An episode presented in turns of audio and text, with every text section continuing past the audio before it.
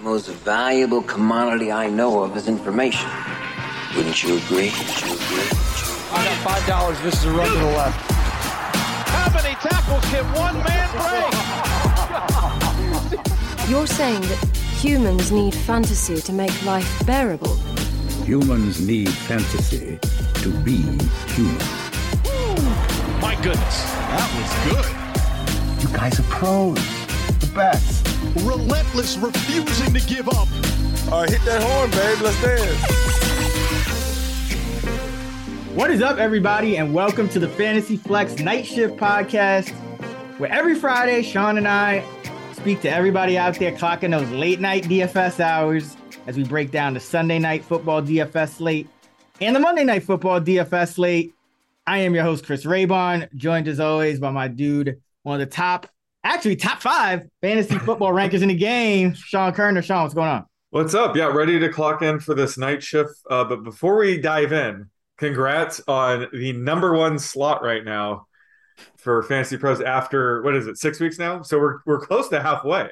How's it yeah, feel? Thank you, thank you. Uh, it feels good. You know, it's been a it's been a good season. So uh, it's nice to see uh, everything kind of falling into place there. Yeah. But uh, congrats to you. Uh, we got two action network Oh, guys in the top five. so uh, I mean, we always talked about that. Like we need to get in the top five. We need to get in the top five same time.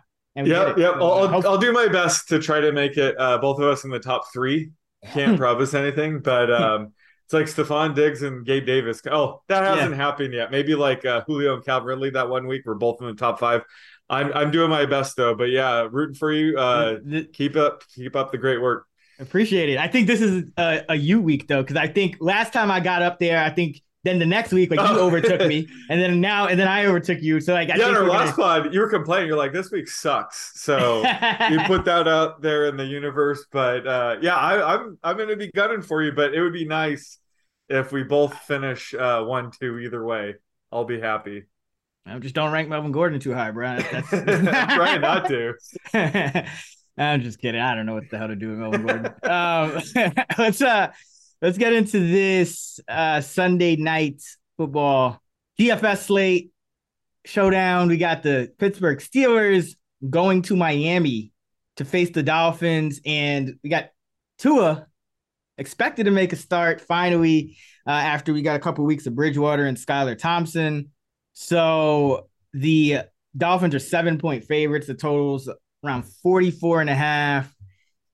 You know the freaks come out at night. So, Sean, who are you expecting to have a freaky performance in the captain spot?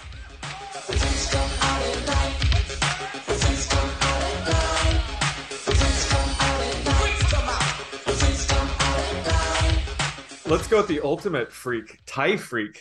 Um, I'm going with Tyreek Hill here. I don't care if it's chalky. He just has the clearest path to a ceiling game here. Um, like I said last week, he is QB proof, and he proved it once again. He caught 12 balls for 177 yards with Skylar Thompson and Tor- Teddy Bridgewater um, sort of splitting um, snaps there because Skylar got hurt. But um, I think Tyreek will get a boost with Tua back.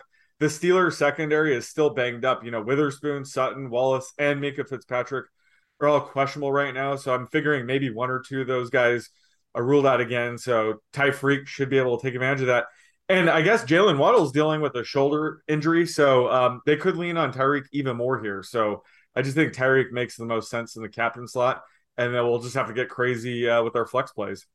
Yeah, I mean, I think the Dolphins are kind of Patriots like in their injuries. Like they they always got all these injuries third uh you know Wednesday and Thursday that miraculously they're not even listed Yeah. on the final injury report. So I'm not reading too much into Waddle. I mean, Waddle's been a monster too.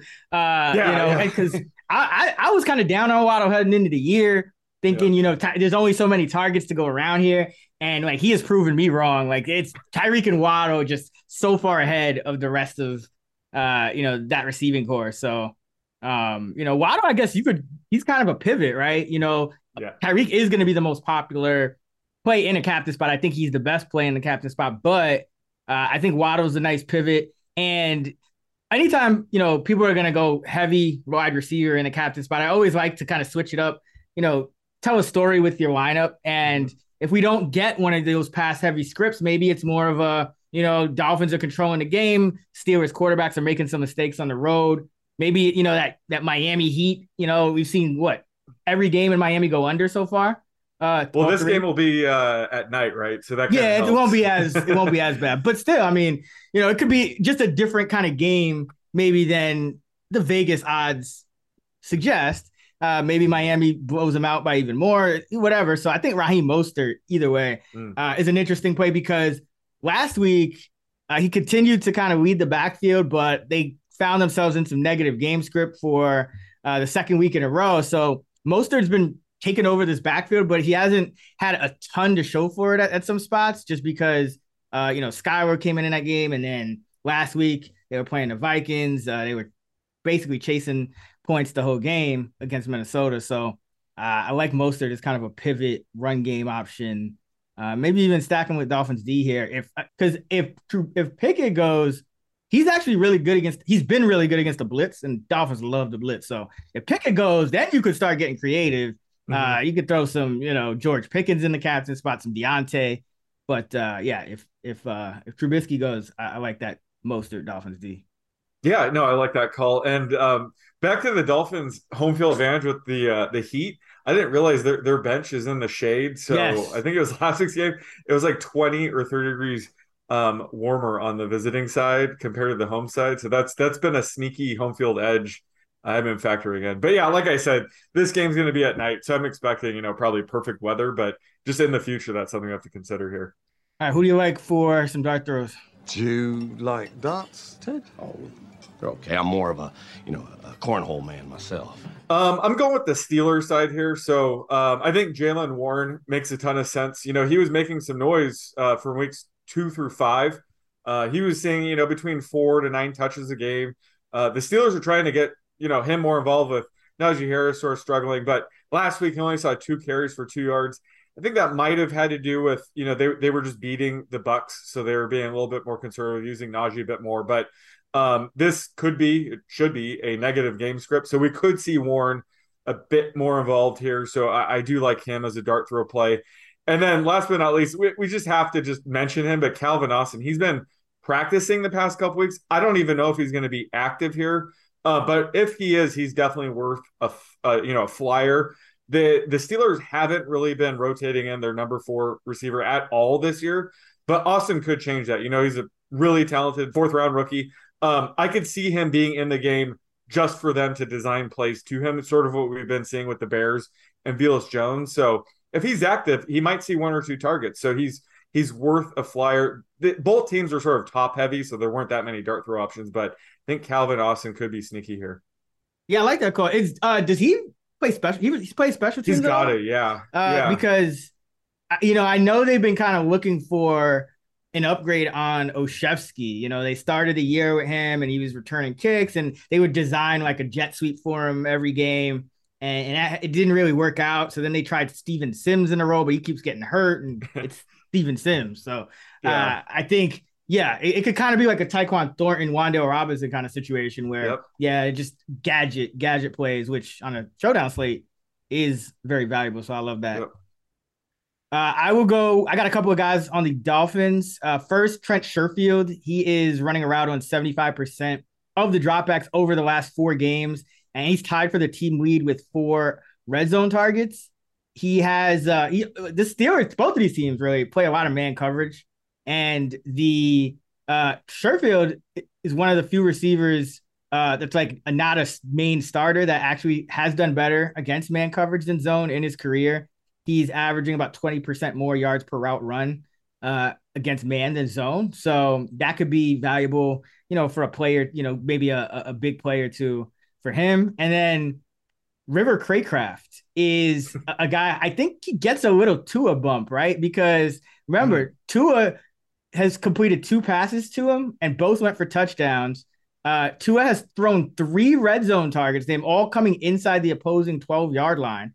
Uh, and yeah, Cracraft has two touchdowns. His three red zone targets are three times as many as Tyreek Hill uh, and Raheem Mostert. So he's got he got more red zone targets than some of the starters um, on this Dolphin team. And Tua is really the guy that that he's had that chemistry with. He's still been on the field. He'll run, you know, about 20 to 25% of the routes. So nothing crazy, but uh, he hasn't really popped since Tua went on the shelf. So I think that could kind of be that's that's gonna be my secret weapon uh, in the showdown slate. Is gonna be some River Cracraft. I love Uh, it. Yeah. yeah. Kirkov is a guy back in my uh, college football DFS days. I, I, was doing projections in Cracraft is at Washington State. I remember, you know, projecting for like nine and a half receptions. So he's got some talent. Yeah, he's kind of sneaky. He, he's definitely a guy that probably gets a Tua bump um, as well. Yeah, so I, I do like that call. Nice. And then what about the what about the tight end position? What's up with Gesicki? I think if Durham Smythe is out again, like he is definitely in play, right? Yeah, I think Durham Smythe is, is, back though. Uh, I believe oh, he, he practiced. Let me see. I I, I believe he practiced uh, at least on a limited basis. Let me see that. Uh, Thursday. Even if Smythe, Smythe, is back, we have to consider Gesicki. Just um, you know, his routes run rate. His, I think they were going up before Smythe went down. Um, and you know, I I left him for dead heading into the season. He was you know struggling to fit into the scheme, but I just think based on his recent play, um, I've been bumping him up quite a bit. Uh, yeah. So Smythe practiced Wednesday, Thursday on a limited basis, so he should be back. I, I'd actually worry about Gesicki just because I think the it, like his playing time bump kind of coincided with the game Smythe went got hurt in, and then the game after. Like I don't really, yeah. I didn't really see too much of a bump outside of that. I, I actually think Smythe might be the play. Um, because no, he he, yeah. he gets a few red zone. He might get a red zone target, and he's their designated uh Travis Kelce, Noah Gray quarterback sneaker because mm. they don't want to sneak Tua because concussion. Yeah, um, true. So uh, I mean, and maybe they use Gesicki at that play too. I have we haven't seen it, but uh, I, I, actually think Smythe is the play. Also, um, Gesicki just I believe he has not done well against man coverage this year. Um, and I in, in, Pittsburgh they played a ton of man coverage with their B squad against the against the Bucks last week, so I feel like they're gonna keep playing it. Yeah. Uh, so yeah, I, I, actually I like Smythe if he's active. If not, obviously you know Gesicki's still mm-hmm. he's like a receiver, but um, I think he might actually be like people might look at the game log and say, ah, oh, you know Gesicki, maybe I'll throw him in there, and he might actually be over rostered if if not. Yeah, that's true. Fair point. Um, Fullbacks. oh, we got a fullback on it. Yes, yeah, let's talk some a pretty fullback. good one too. If you ask yes. Me. Long pass to the fullback. Got a nice block from the fullback. How many tackles can one man break? Oh, look at the fullback down the sideline. Big Fella, rumbling, touchdown! Like a runaway beer truck down the sideline. Yeah, we're, we're doing our best to, to keep the fullback position alive and thriving. Make fullbacks great again. Right, it, it's Alec Ingold. I, I feel like you like him for this slate, right? Yeah, yeah. I think he, he sort of plays that Kyle Juszczyk role in the Mike McDaniel's Kyle Shanahan scheme. Um, he typically sees, you know, 20% route participation, could see one to two targets uh, and potentially a carry here. So we're talking about fullbacks. That's really all you can ask for. So um, he, he's one of the more talented fullbacks. So I, I always consider Ingold when the Dolphins are on a showdown slate. So I, I do like him as a player. Yeah, I, he actually has a target uh 20 more than 20 yards downfield. So he's one of the few fullbacks in the league that get. yeah, I think he averages like over target. eight yards a catch on his career. Uh, I could be mistaken, yeah, but I remember like on the Raiders, he, you know, he's typically like eight to nine yards of reception kind of guy for sure. Yeah, they'll, they'll like wheel him out or or split him out wide, and he can he can go down the field sometimes. So yeah, yeah I always look out for him. Uh, Derek Watt is in his game as well. He's not not as attractive. Although I I don't I, have seen Connor Heyward's uh, snaps going up, but he's not really he he is a fullback, but he's just playing tight end for the Steelers, right? Like he's not actually playing fullback. Yeah, I don't think. No, he he's a tight end. Yeah. Um, and that was Pat Freiermuth was out. Yeah. Uh, and Zach Gentry is just a tank. So they needed just a like a I guess a smaller guy running out there. But yeah, Heyward did look good. Yeah, um, I like but him. Freiermuth is back, so it doesn't matter. Yeah, uh, Gentry, Gentry could be interesting. I mean, he's he'd be that like red zone play yeah. action guy that gets yep. you like one catch for six yards or exactly. No, that uh, guy is an absolute. Our guy, our guy Ferguson finally came through last week, though. Finally, I, have been I've been recommending him like every every oh. Cowboys. yeah, DFS play. He finally finally popped. So you never know with these backup tight ends, man. Don't sleep. Uh, all right, let's jump to the Monday night game. Uh, this will be a real uh, barn burner. We got the Chicago yeah. Bears going to Foxborough to take on the Patriots.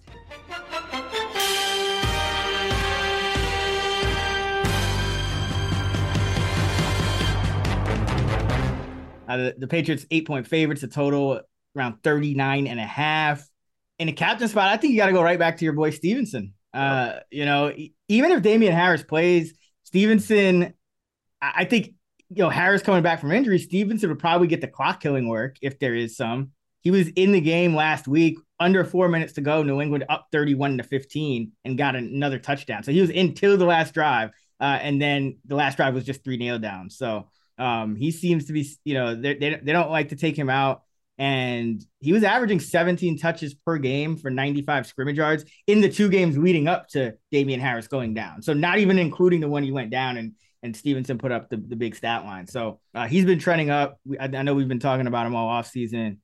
Um, so yeah, I think uh, matchup's good, home favorite. Chicago, kind of a, a little bit of a run funnel, 14th in DVOA against the pass, 27th against the run. So really nothing not to like about Rhamondre Stevenson.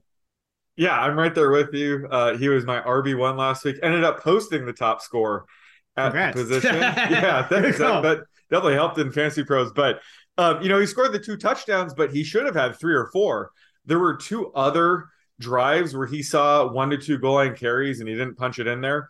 Um, so he actually, you know, missed on an even bigger day. Um, and I'm actually projecting Damien Harris to return this week. And I'm still getting Stevenson as my RB8. Um, you know, he's going to dominate the passing down work still. Um, I think having Mac Jones back helps. He loves dumping it off to the running back. But I think, you know, Stevenson uh, will probably see the majority of the early down work as well. You know, Harris, he I saw he got in a full practice today, but he's probably not 100% quite yet. And they, you know, they should win this game easily. So this could be another massive workload for Stevenson. It's not out of the question that he could just become the workhorse back for this offense going forward. So um, yeah, the needle is definitely pointing up on Stevenson. I like him here in the captain slot. Not many, not many other options to choose from here, to be honest. Yeah, I mean, you know, Jakobi Meyers has been extremely productive. Mm-hmm. I think he's an option if, like, so here's the thing. I actually worry about the game. Like, I'm playing the Patriots in Survivor this week, and I, I don't want Mac Jones to play. Like, I, oh, yeah. I absolutely think they could, like, blow this game with Mac Jones. I, I don't think they'll blow it with Bailey Zappe just because of the way. First of all, I, I mean, he might be better, but second of all, yep. they just they, they're a little bit more conservative, and he just sticks to the script. He's you know he's up he's kind of one of those uh the Patriot way kind of guys. Guys, yep. I feel like. Uh, where Mac Jones, he's more of like a, a, a, rogue rebel. I'm a member of the Imperial Senate on a diplomatic mission to Alderaan. You are part of the Rebel Alliance and a traitor. Take it away. Kinda, you know what I mean? So I like it worries me. So I think if Jones starts, maybe some Meyers in the captain spot, uh, and you know, I mean, you don't even necessarily need to stack him with Jones. Number one, because he doesn't score touchdowns anyway. You're just hoping for like ten catches for 130 yards. Uh, but uh, yeah. So, and you know, what do you think about Justin Fields though in the captain spot? Like, is, is he? You know, like we liked him coming into the year. He's got rushing upside. We saw it on display, but like, is he going to get touchdowns at all, or is Belichick just going to like? Yeah, no, it's a it's a tough spot. Um, obviously, he has a high ceiling, so you have to you know at least consider him for the captain slot. Um, it's a game script where he could be forced to throw. He's going to scramble a lot, so I do like him. I know he's banged up. Um, I think Mooney might be a little sneakier, um, just for the captain slot. You know, a couple of flyers it. here there. Right, not, I know. It I is not. It is, it is sneaky. I mean, I understand like that, but you know, he's going to get a couple deep shots. Yeah. They're going to be forced to throw a little bit more. Um, so I think Mooney would be sneaky in the captain slot. But again, I just like rolling with our guy Stevenson and getting creative in the flex slots. Yeah, I mean, I, yeah, that's that's what I'm doing. My pivots are probably going to be Meyers and um, some David Montgomery, and uh, yeah, that, that's that's about it. Um, all right, who do you like for dart throws? Y'all take your darts over here pretty seriously, huh? Um, well, the, my first dart throw is a fade um, of David Montgomery. I'm going with Khalil Herbert. Uh, Matt Eberflus has said that the Bears could go with a hot hand approach um, at running back going forward, which certainly makes sense. Herbert has looked like the better runner, in my opinion. Um, he's averaging 6.4 yards per carry. According to NextGen stats, he's the most most um, direct north south runner. And again, I think that helps with Justin Fields um, under center because the defenses, you know, they have to defend the edges. So I think Herbert get some pretty big running lanes down the middle as a result. So Um, I don't know if his roster ship will be too high here. He is still technically the backup, but I think we could see sort of a sea change here where this could devolve into a true committee. Um, so I think Herbert's an excellent dart throw here. And then on the Patriot side, it's it's got to be Tyquan Thornton. Um, he might be a little too obvious since he's coming off a two touchdown game. Um, however, if Agholor and Bourne remain out, which looks like it certainly could be the case this week, Thornton should continue to see 70 to 80% route participation. You know, he's a second round rookie uh, who is lightning quick. So he has big play potential. He could score from anywhere on the field. So um, he might not be technically a dart throw, but I think he's he's the best one uh, for the Patriots this week. Yeah, I mean, for him to come in like this, and um, first of all, in that crowded wide receiver room, to immediately come in and take snaps away from DeVante Parker and and and all those yeah. other guys in there, the veterans, that says something about what they think about him. And, and remember, the Patriots, they've been they've been just waiting to show you that they can draft a wide receiver. so like prime yeah. time game, you know, Monday night. They don't they haven't been on him that often late as of late. Uh, I yeah. actually think I think they want to they'd want to showcase him. So I like that call a lot. Uh, and you know, I, I think Herbert is actually going to be pretty chalky because remember yeah. he was on a primetime game and had that big run that you bet the over oh, yeah. on. so I actually do. Boy, do uh, I remember that. Yeah. Uh, so my thing, I wonder.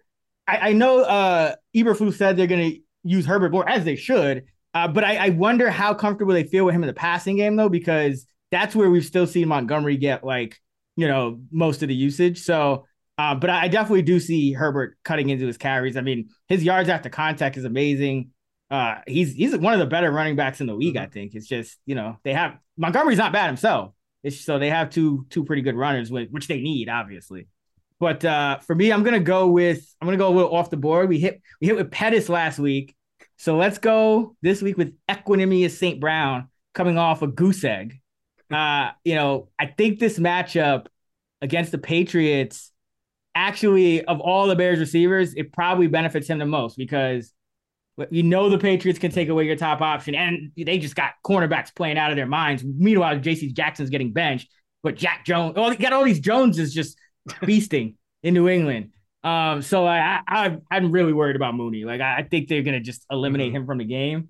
Uh, so but they they're not gonna care about the rest of them. Now New England plays man coverage at the second highest rate. That's why they're able to do a lot of these, you know, player specific things in terms of, of scheming. But Pettis not really great against man coverage. Neither is Cole Kmet. Uh, so that kind of leaves Equanimeous St. Brown and for his career, he's averaging 1.5 yards per route against man coverage compared to 0.7 against zone. So he's more than double.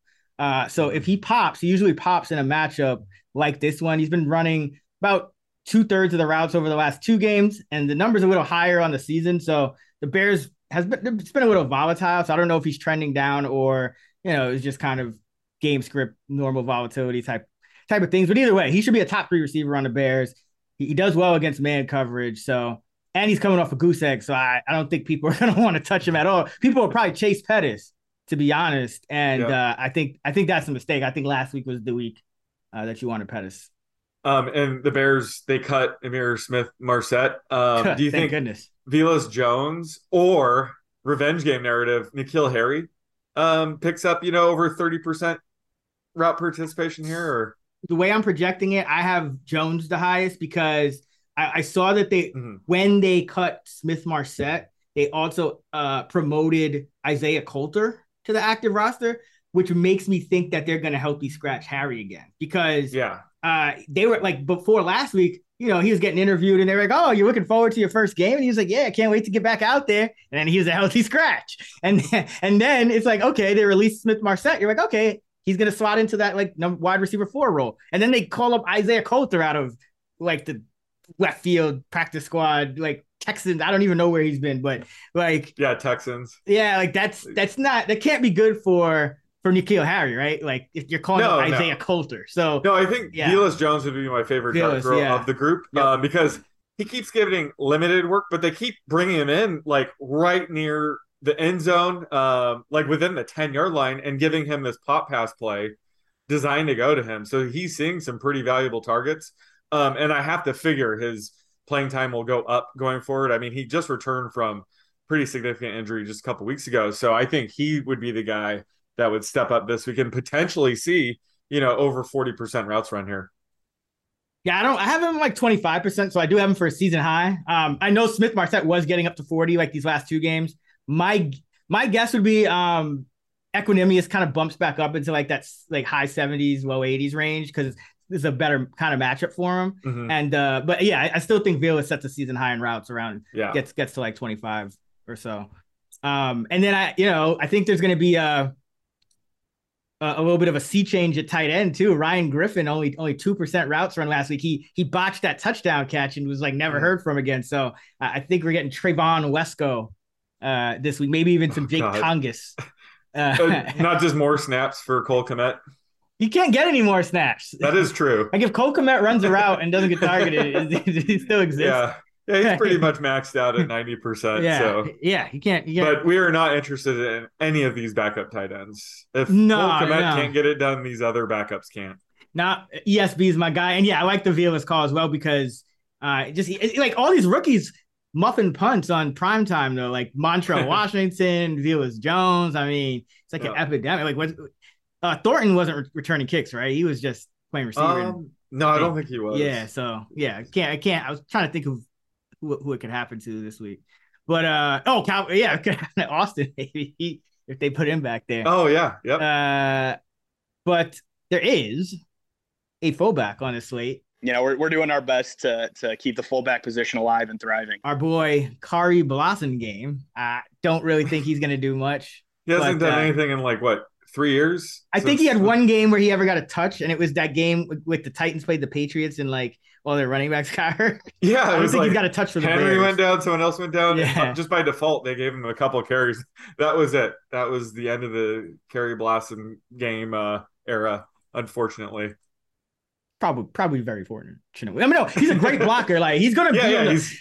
like that's the thing. Is like it's not the craziest thing because he's going to be on the field and like one of these days, like teams love to pull out their like weird trick plays against Bill Belichick because they feel like they need that kind of edge. So, I mean, if there's ever a time for him to get that like uh little play action, because they have to figure out a new way to, they have to call better plays at the goal line. So, I would actually just like go touchdown hunting this week. You know, like they're gonna have to if they get down there, they're gonna have to do something different than just you know drop back fields and let them try to throw Mooney open. So yeah, what a what a game ending play. Oh my goodness. I mean, it really it was that was all Mooney. Like Fields mm-hmm. actually made a, a, catchable pass where if he catches it the first time and just comes down, yeah. he's in bounds and, and and it's a touchdown. He's right at the goal line. Like he's not he's not past it, but the ball breaks the plane. And if he has possession, that's a touchdown. But uh he double clutched it, and that's kind of been the story of his season. It's like just even when he's catching a pass, and really that was supposed to be an incompletion, but it's like even when he's catching a pass, he's losing games, losing, losing for you. Gotta love it. Now, on the Sleeper. Sleeper is the fastest growing fantasy platform today with millions of players. You probably already have a fantasy league on there.